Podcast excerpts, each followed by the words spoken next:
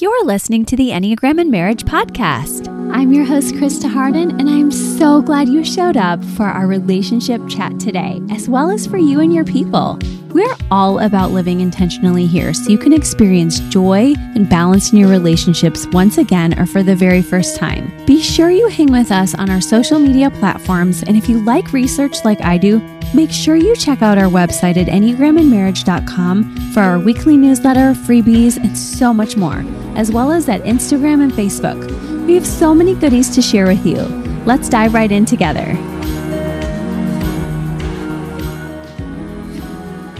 Hey guys, and thank you so much for joining for this special episode of E&M. I'm so grateful that we are closing out our harmony groups theme here. And if you haven't heard the other two mini episodes on Wednesday, just make sure you go right back and grab those on the 2, 5, and 8, and also on the 3, 6, and 9. Today we're talking about the 1, 4, 7, the idealist. And I'm really grateful to be sharing with you on how this group can learn in marriage. I really have a lot of personal learning with this because I have a 1, 4, 7 in my home. So I really get a close up view as to how these types really walk through this particular aspect of themselves. And you know, there's so many ways we can look at each type through wings, through arrows, through subtypes, through the wonderful world of instincts, which you know I love. And I really think that this one is also one of the very biggest for most people I know, especially in my home. And this is this harmony group, which really helps you to understand the worldview a person brings into how they're going to relate to others. So it's this pulled back look at what are my expectations and my hopes for relationships.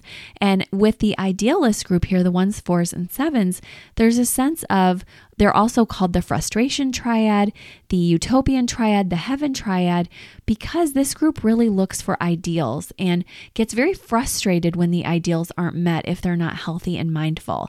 And when I mean healthy and mindful, I mean every day being intentional. And so these people end up with a lot of frustrations because nobody can be mindful at all times. But it's a great reminder of what you can attain if you really focus in on it.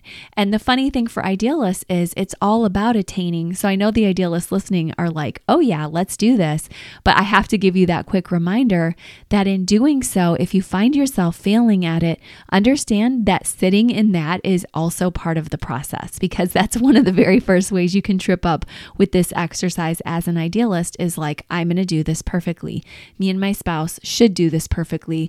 And the truth is, you have ideals for a reason. So I'm just going to start you right there to say, I get why you want things better. I get why, as a one, you want to bring perfection and order. It's part of who you are, it's part of your gifting. As a four, I get that you want everyone to go to the depths and to be accepted and unique exactly as they are. And you also want to be able to have the perfect art and the perfect, you know, uniqueness that nobody else has and how that rubs you the wrong way when people are too copycatish or when they're not when they're exposed for being fraudulent. I know how it hurts you, but do understand people are all in growth and process. And even those who are copying or making mistakes or being hurtful, uh, boundaries are going to be so good for you. And accepting them that they're on the journey too will be good. And then for the sevens, just knowing that you want the perfect experiences and you don't want pain and suffering to have to hit you and those you love.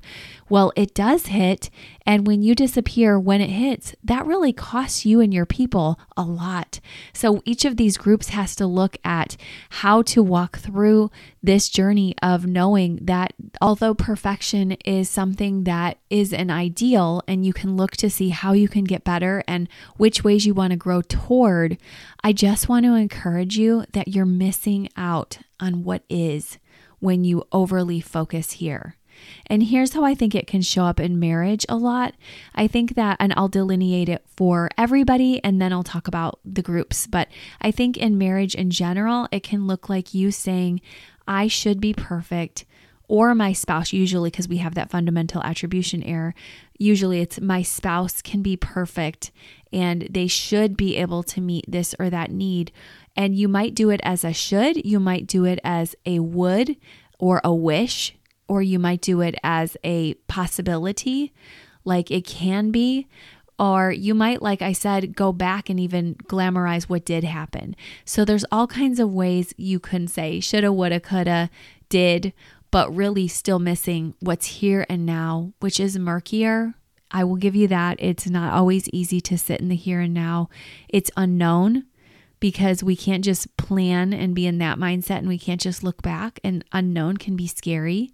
So, you might, in general, have to deal with some anxieties once you start to do your work here in your harmony group, and that's okay. Just own it. Like, I get anxious to be in the present.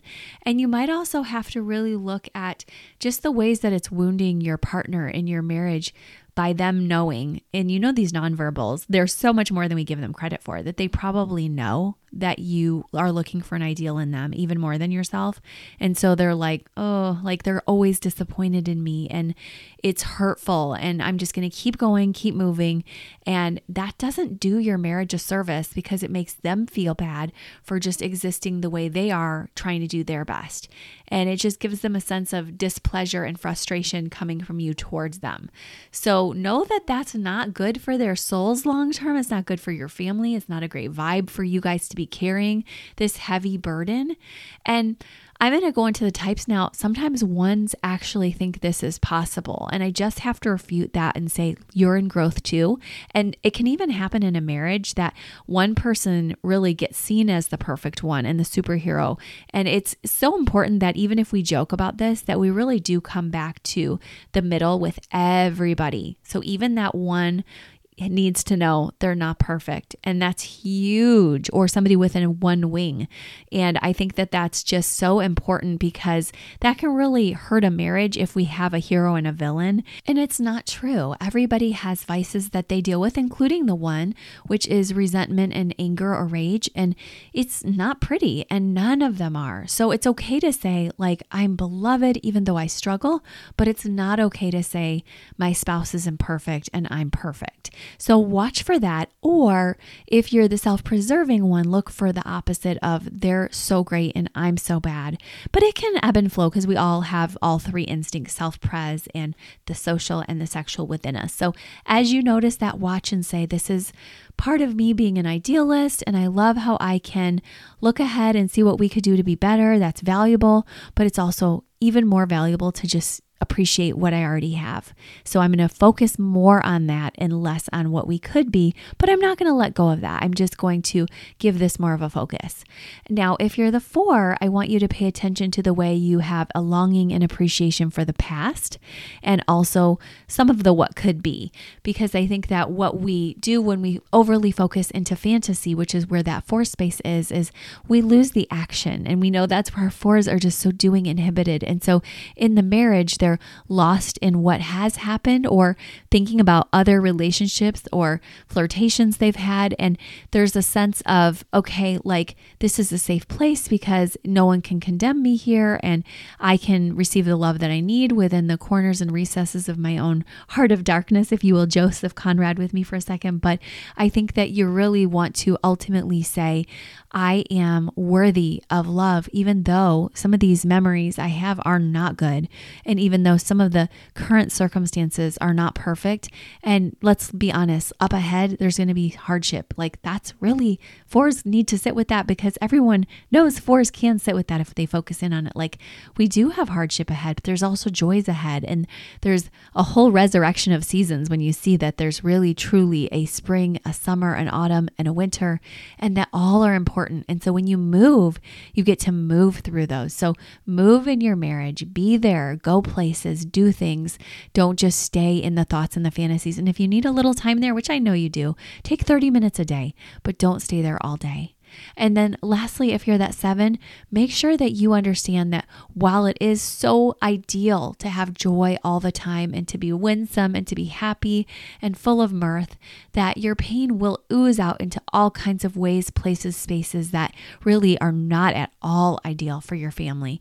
And so, as we think about just keeping, like, how can we be idealists, actually realize that being an idealist blocks you from the actual ideals of life. And I know that's sort of a fun, like, twister here to say, but you need to make sure you really follow me here to track that actually if you keep going for more more more more more you're going to miss what's here and that's not a good life. Like that is way less than an ideal.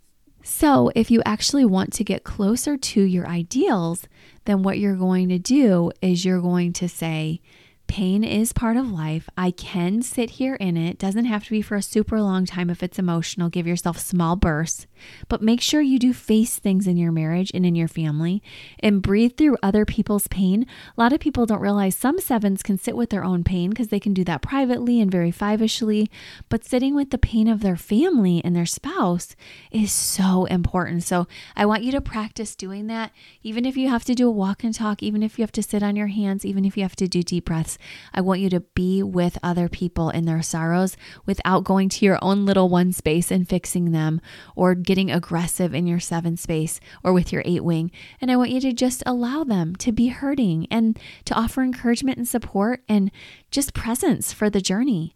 So, this is going to be such a gift to you both and it will relieve some of the tension you feel about pressing on, going forward, always moving, and just give you that gift of knowing I'm actually good here with others. And it's a beautiful thing when people feel that you get them and that you're even slowed down enough to see their nonverbals and what's really happening. I always find that's such a gift to my relationships when I'm able to do that. So, hear me when I say when I'm able to do that so that you don't put too many ideals on yourself to be perfect here either, guys. But this has been a really important episode for you. If you struggle with this, which I think you probably do, and I think this is sort of one of the under discussed places of the Enneagram that I think really needs a lot and deserves a lot of attention. So glad to give it with you.